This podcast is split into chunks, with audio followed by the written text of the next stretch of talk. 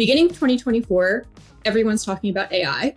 And a lot of the news out of reInvent in 2023, only a few months ago, was around AI. And some of that news was around the kind of custom silicon that powers some of these workloads, which I thought was very, very exciting. Um, but in addition to all of the news that everybody gets to see, some of my RedMonk colleagues and I got to take a tour of Annapurna Labs in Austin, Texas recently. Annapurna was uh, kind of acquired by Amazon, I believe, in 2015. Um, and so we got to see some really cool things and, and geek out. And, and, we now have questions about custom silicon that we did not have before. Um, so joining me today is Chetan Kapoor from AWS, who's going to answer some of our, our very geeky questions about custom silicon. To start us off with, Chetan, can you just tell us a little bit about who you are, what you do, and what custom silicon has to do with it? Um, yeah, absolutely. So, hi, everybody. Uh, Chetan Kapoor here. Um, I'm with uh, AWS and the EC2 product management team. And I run our hardware accelerated business. Um, so, this, uh, this basically entails uh, EC2 instances or compute platforms uh, that feature some sort of a hardware acceleration. Uh, could be GPUs, could be custom ML chips that we're building uh, or other forms of accelerators, right? Um, and uh, I've been I've been running this business for like coming up on eight years now. It's been a while. That ra- that rounds and, up to a decade. Yeah, in case you were wondering. it does, yeah. Especially in Amazon years, yeah, things go by uh, really, really fast. Um, and uh, and yeah, it's been a fascinating space. Um, there's been a lot uh, of coverage around uh, the type types of models that companies are building um, and the type of end user capabilities that that we're experiencing on a daily basis these days.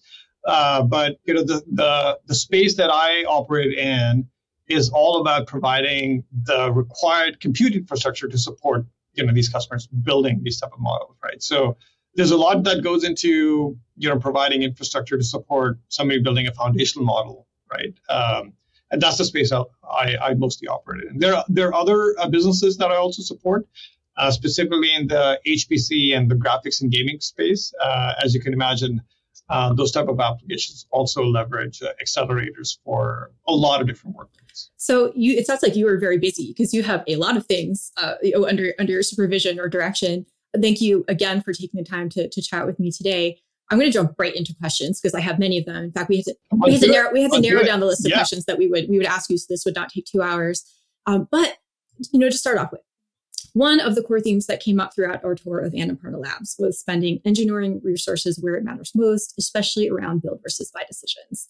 This theme was visible in multiple aspects, including the strategy of your hardware design and components used, and also the lab operations themselves. When it comes sure. to like custom silicon, um, can you give us some context around the areas where AWS chooses to build uh, and how they are areas of differentiation for AWS? Um, or in other words, like how does this these build versus buy decisions kind of relate to specific outcomes in which AWS is investing? Yeah, so you know this is a super interesting aspect of um, talking about how we how we build and deploy these products, right? So if you if you look under the covers and take a look at an accelerator for training a large language model as an example right? Uh, a lot of the core function comes around uh, being able to do large matrix math operations really really effectively. And that's where you know the heart of the chip lies is being able to do lots and lots of matrix multiplications really really quickly right? Because essentially uh, for, for training or even inferencing of a large language model or deep learning model in general, that's one of the core compute functions you need, right? Now, when we start to look at a design, we were like, okay, what parts of the design we think we need to invent IP for and bring a lot of value for. A lot of this is going to be centered around the compute engine. It's going to be centered around how the compute engine talks to the memory that's available because it's not just about compute, it's about memory also. And, but there are a whole bunch of other things you need in a chip uh, to actually enable uh, to enable that chip to operate. Like, for example, power subsystems, for example, high-speed interfaces, right? Um, out-of-band communication mechanisms, and those are uh, those are some of the components that you know we can actually get some help from third parties and leverage their IP instead of reinventing, you know, high-speed interfaces or, you know, PCIe controllers and things like that, right? So when it comes to like build versus buy, our our core focus is around okay, what is the the key capability that we need to build that is not available in the industry, right?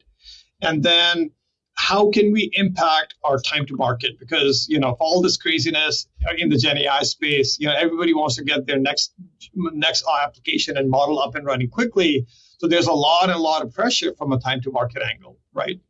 Um, so if we can leverage an IP from a third party, from a partner, then great. That's going to enable us to get to market quicker, right? And obviously, the third aspect is cost, right? So we have to be mindful of like, okay, how much is going to cost us? What does that translate to the economics and benefit of the customer? Uh, and that's where all these uh, three things uh, ha- have to balance out, right? It needs to be IP that we can uh, uniquely build and deliver value. Uh, you know, and if there's ability for us to leverage third parties, great.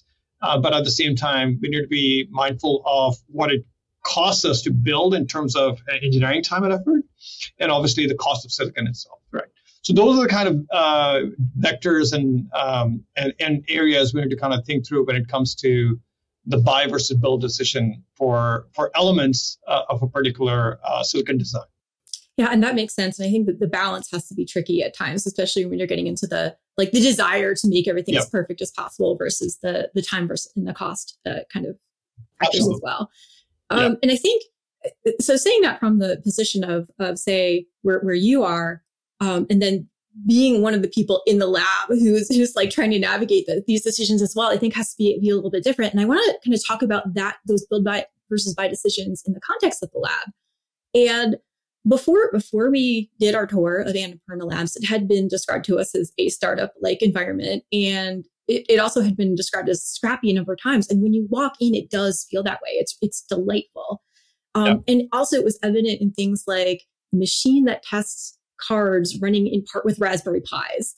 Um, but also in team members having to pick up all these different things like oh now you have to go learn how to use a soldering iron if you don't before and a microscope and cabling or understanding the latest wave of compute demands around ai and ml how how do you build a team that has this like scrappy ethos that fosters this building mentality and creativity while also ensuring that it's latest focused and selective and not kind of unnecessarily reinventing wheels yeah you know, we have internally we have a we have a saying that Amazon is the world's largest startup. Um, you know, many parts of our business is true. In some cases we're not, but uh, you know, the overall mental model, you know, just comes down uh, from how we think about uh, teams and ability for teams to control their own destiny. Right. Uh, you might have heard us use the reference of two pizza teams. Um, and for those who are not familiar, it essentially represents a team that is small enough that if you had a happy hour, you can get like two XL pizzas, uh, and you'll be able to kind of you know have that happy hour with just two large two large pizzas, right? And so it essentially means that you know the team is about you know ten to maybe fifteen people, and they're super nimble.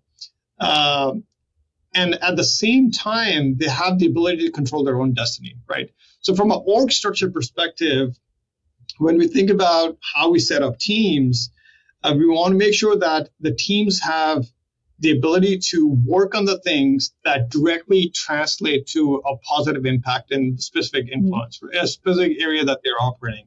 There's some other cultures out there where you know teams have a whole bunch of dependencies on other teams, right? So like if you want to get a product done, you need support from X, Y, and Z teams and things like that. So fundamentally, there's a, there's a pretty uh, different culture at Amazon, and it's even more pronounced in the Annapurna team, right? So Annapurna is a startup within a startup. Kind of think about that, right? So, so that's why we have we have small teams that are focused, and uh, and, and you talked briefly about this. Like we hire builders that are naturally uh, multifaceted, right? Where you know if, if there's a person who is designing the hardware a person is also responsible for bringing it up, like getting all the testing around it uh, to make sure that you know it is running. Because the other perspective we have as Amazon, especially in Annapurna, is that if you're building it, you should be testing it. Like it shouldn't be that there's another team that are responsible for testing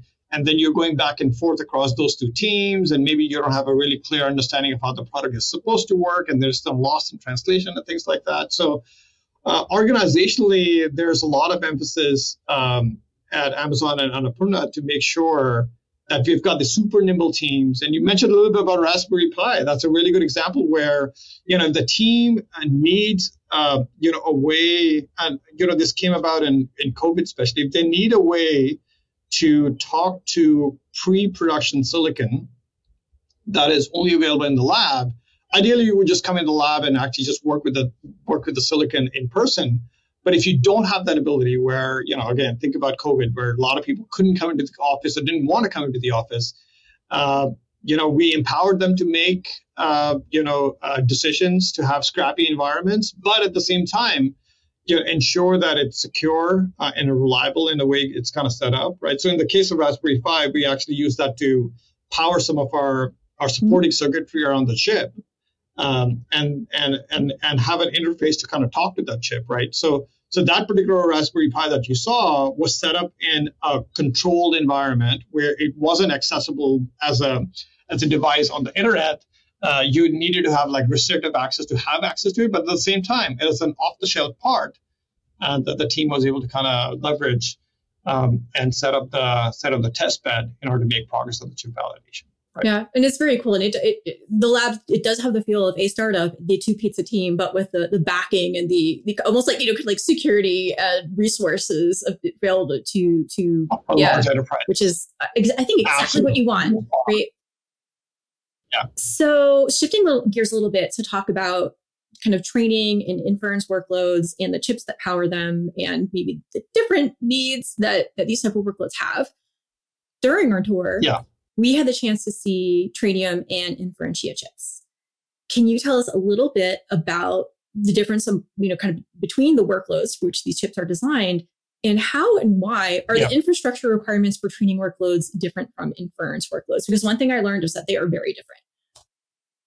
They are, they are, and yeah, they're they're, they're very different. And um, you know, a lot of the engineers, uh, you know, don't uh, have a true appreciation of what the differences are.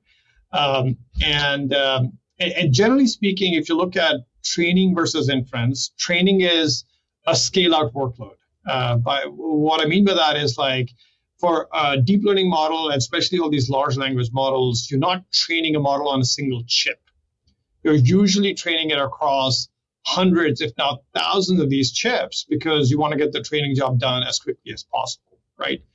And on inference, on the other hand, you want to make it super cost effective because if you're if you're going to be supporting millions of inferences on a per day or per minute or per second basis, uh, you need to make sure it's super optimal, right? So inference, for the most part, and it's changing actually in the market right now, um, is is a single chip or a single server uh, type of workload. You don't scale out a single inference job across hundreds of chips or thousands of chips, right? So, so because of that, uh, you have unique requirements at the chip level, at the server level, and also at the data center level across training and inference, right?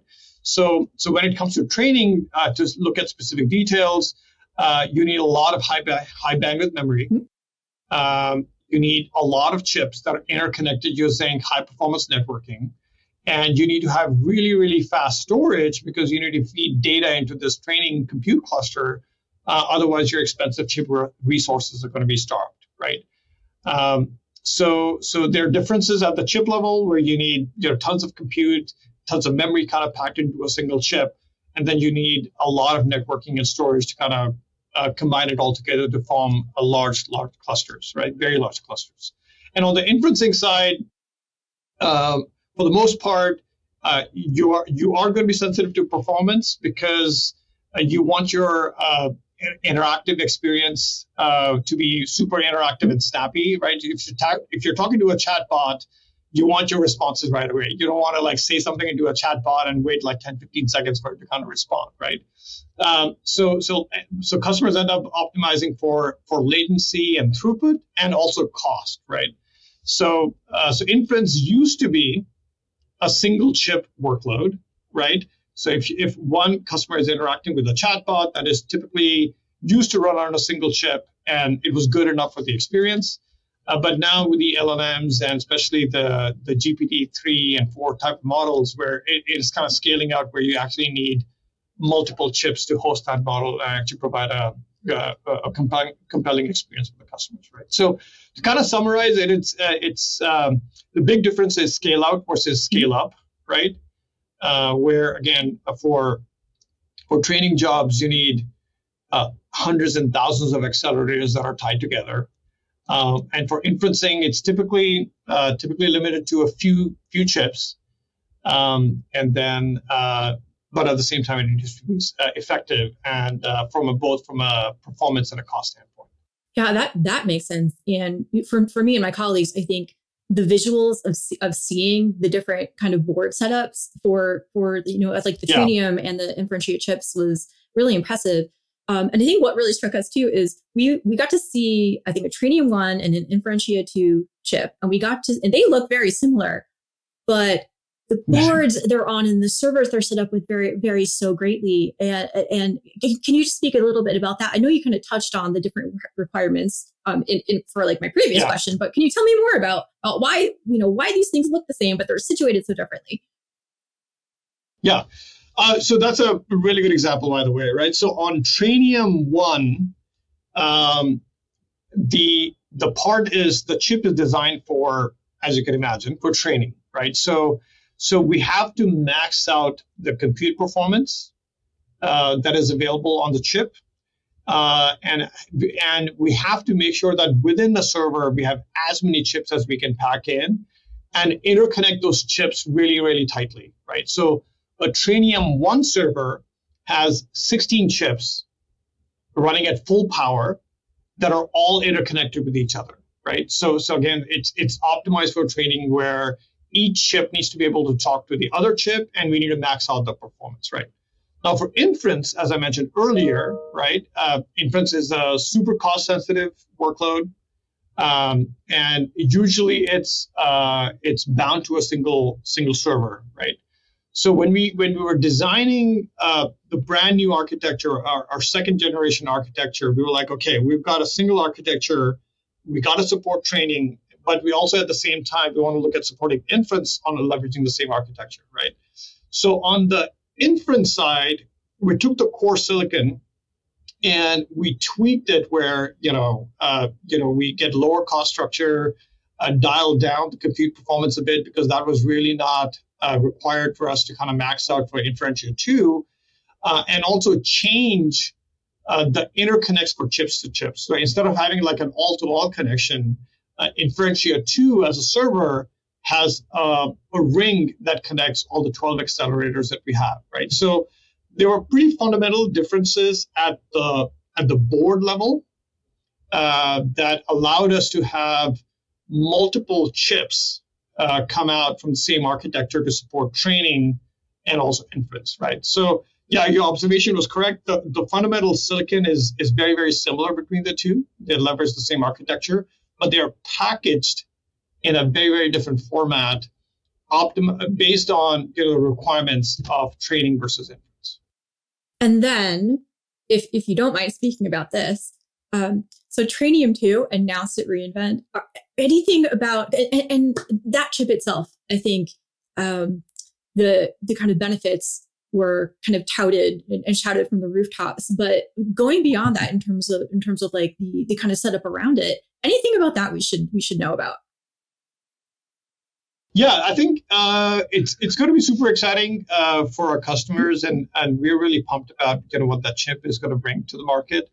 Uh, some of the high level things we mentioned when we announced that part was we expect we expect for it to be four times as performant as Trainium One, right? Uh, so that's pretty sizable.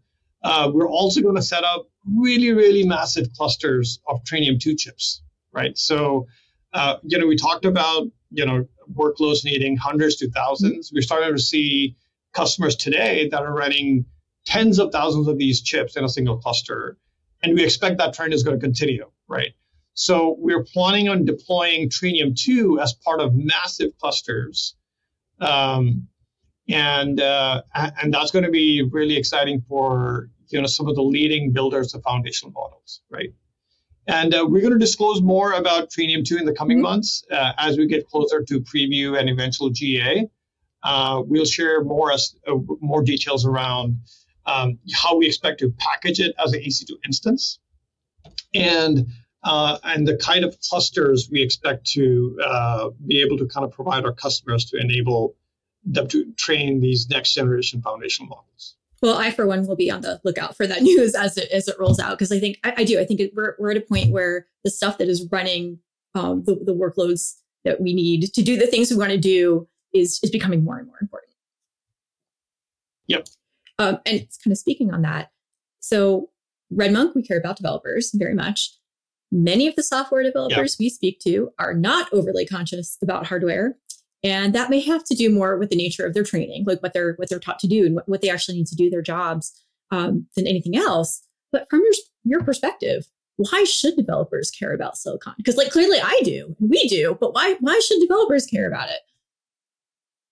Yeah so there uh, you know there are multiple reasons right? So if you're if you're in the um, aiml space right mm-hmm. now um, there's a lot of focus on time to market uh, which is understandable. People want to uh, tap into this new innovation in the market and try and uh, deliver meaning, meaningful results and improvements to the businesses, right? We, we totally get that.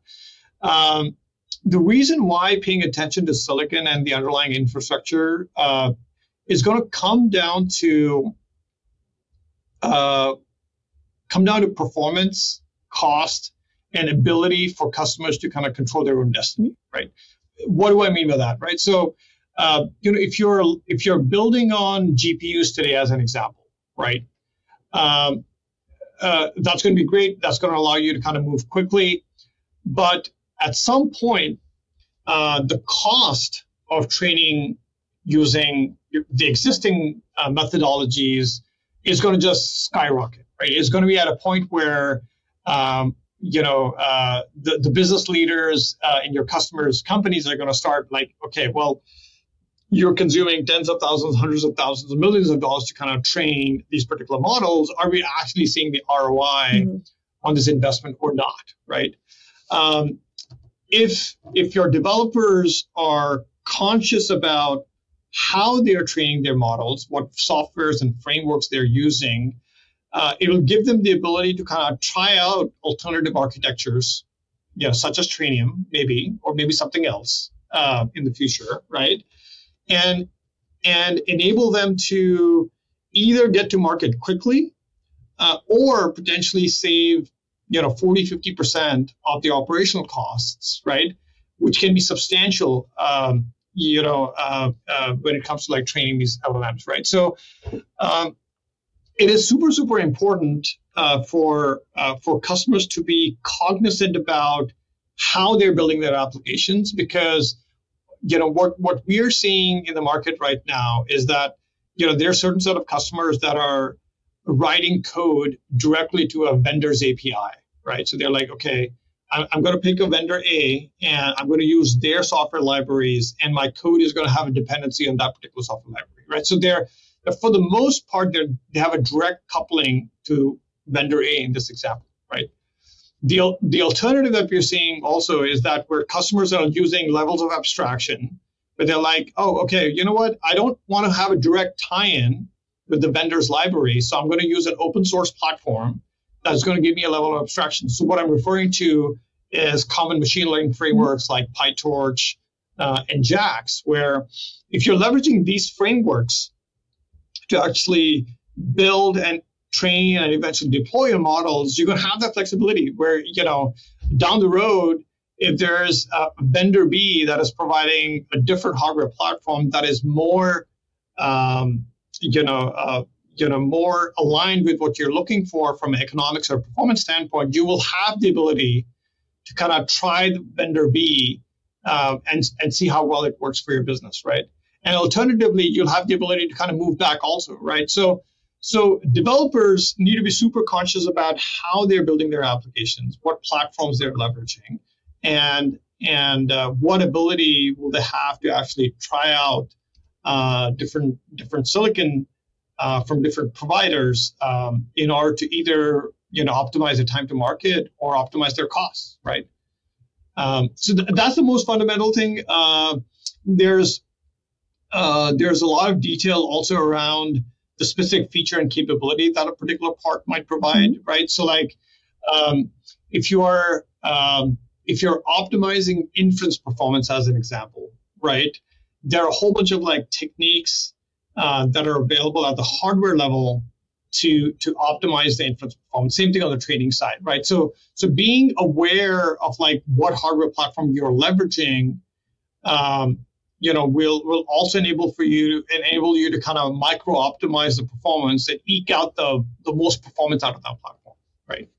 Yeah, you're definitely speaking my language, uh, especially talking about concerns with like time to market and velocity and abstraction which more and more we're seeing yeah. we're seeing the developer tools and the the different um, ways they interact with the world like being kind of mediated by abstractions like kind of more and more so we've spoken a bit about why software developers should care about hardware how is aws making it easier for software developers to think about hardware and where and how does abstraction come into play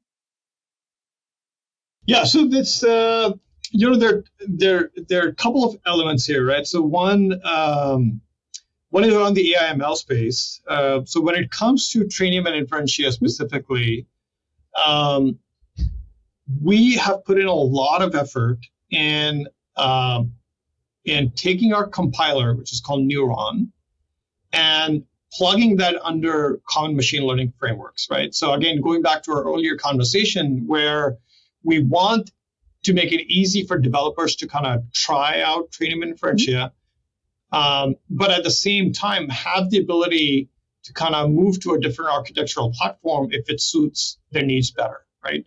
So, so we had a we had a very uh, strong focus on taking our IP and plugging plugging it under open source frameworks, right? And and helping customers leverage those open source frameworks enables them to actually you know have that level of abstraction right so uh, so that's one key thing uh, you know uh, there's a similar uh, concept on the on the on the nitro side mm-hmm. Uh, and I, I know you guys got to see some of our nitro cards also so nitro for the most part is actually uh, fully transparent to our customers like our customers in many cases don't directly leverage Nitro. Like it's a it's a behind the scenes technologies that provides a lot of value, right? Um, and uh, and that enables our customers to kind of maximize how much hardware they're able to use and essentially the value they're able to get out of AWS, right? So so there are different ways for us to enable our customers to uh, leverage the capabilities we have on the hardware side. On the Nitro side, is transparent uh, for the most part. And then specifically on the training and infer- Inferentia side, um, it's by enabling our customers to use open source frameworks uh, instead of directly uh, building on top of a compiler technology, right? And I really like that introduction of uh, of Nitro into into the story because uh, uh, everyone again everyone's like AI, ML, everything. Um, but Annapurna Labs, it, the first chip that that kind of came out of there was Nitro, correct? Yeah, you're absolutely right. Yeah, so our, our journey with building silicon for AWS started with mm-hmm. Nitro, mm-hmm. right? And it goes back to like 2015, 2016, as you mentioned earlier. Um, and uh, and the way we uh, the way we virtualize our hardware um, is at this current point in time 100% managed by Nitro. So let me rewind a bit, right? So, so prior to Nitro and prior to us building our own silicon, um, on the hypervisor side and how we managed uh, to enable customers to run on slices of servers, a lot of that management was actually running on the same server itself, right? So uh, that's typically how hypervisors mm-hmm. work, where you would take out like 15, 20% of the compute resources on the server itself and allocate it for management purposes. And then you have the remaining part of the compute available for you to run customer workloads, right? So, so Nitro as a core capability enabled us to like offload a lot of the management capabilities and almost all of it and run it on a de- dedicated card. Um, and uh, that's where we started building our own chips. There wasn't uh, off the shelf um, accelerator that was available for us to run our own management stack. And that's where we started building uh, our own Nitro chips, our own offload cards, and plugging them into um, our, our servers, right? So, yeah, so so Nitro has actually laid the foundation um, when it comes to like building expertise around silicon. Uh, we built on it to launch our Graviton CPUs, you know, about four years back, right? And that was super exciting because, again, that was the first time in the industry a cloud provider had built a CPU from the ground up uh, and brought it to market, right? And then we built on that capability of being able to kind of build high performance CPUs, start building accelerators for AI/ML. Hence, uh, Trainium and Inferentia uh, were kind of born, and and now we are on uh, our third architecture for Trainium and Inferentia. So it's been a fascinating ride. Yeah, and uh, uh, fascinating for me, for me as well. Um, so thank you so much for taking time to, to chat with me today. Are there any last thoughts that you want to leave folks with? No, I think uh, it's super exciting chatting with you. And, uh, you know, uh, we spent a bunch of time talking about, you know, silicon, which is a core part of what sets AWS apart. Uh, but at the same time, you know, if you look at everything else we have to offer in our portfolio from storage products, uh, networking products, and um, and all the all the high level managed services. You know, we think we have a, a you know really compelling portfolio for for developers to kind of build their uh, Gen AI applications, and and silicon and hardware is going to underpower all of this, right? So again. Uh, there, there's a lot of stuff we're working on, and we're looking forward to sharing some of these details uh, in the coming months uh, with, with, with you guys and obviously with your customers and, and your developers. Right? So. Well, we're looking forward to hearing those stories. Thank you again. All right. Thanks for the time.